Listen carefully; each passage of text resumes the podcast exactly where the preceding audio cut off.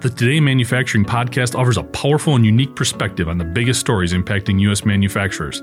Anna Wells, David Mantey, and Jeff Reinke apply their experience as editors of industry leading brands Manufacturing.net and Industrial Equipment News in providing in depth analysis of the latest headlines. Their insight, along with a mix of humor and human interest, makes Today in Manufacturing a go to source. Keep pace with supply chain challenges, electric vehicle developments, labor struggles, robotics, and more by listening, downloading, and subscribing to the Today in Manufacturing podcast. Whenever the conversation between my fellow comic book nerds turns to the topic of superpowers, my first choice is always the ability to fly.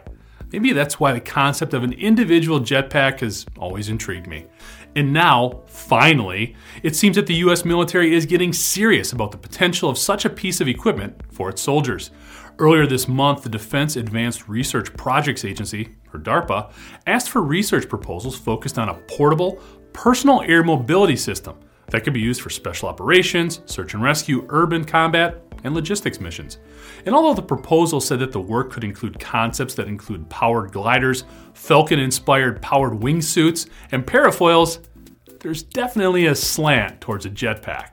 Additional parameters of the proposal included the ability to transport the system by one or a few people, have a range of three miles, the ability to take off anywhere, and a composition that allows the unit to be assembled in less than 10 minutes with minimal tools. Paraphrasing the DARPA spec, the system should be designed for the infiltration of hostile territory and greater off road mobility. It can also be powered by electric batteries, hydrogen fuel cells, or conventional fuel propulsion systems, as long as it doesn't need wind or elevation to get going. So basically, no jet fueled hang gliders. Finally, DARPA is requesting a low infrared signature to help avoid radar detection, but still simple enough that relatively little training would be needed to operate it.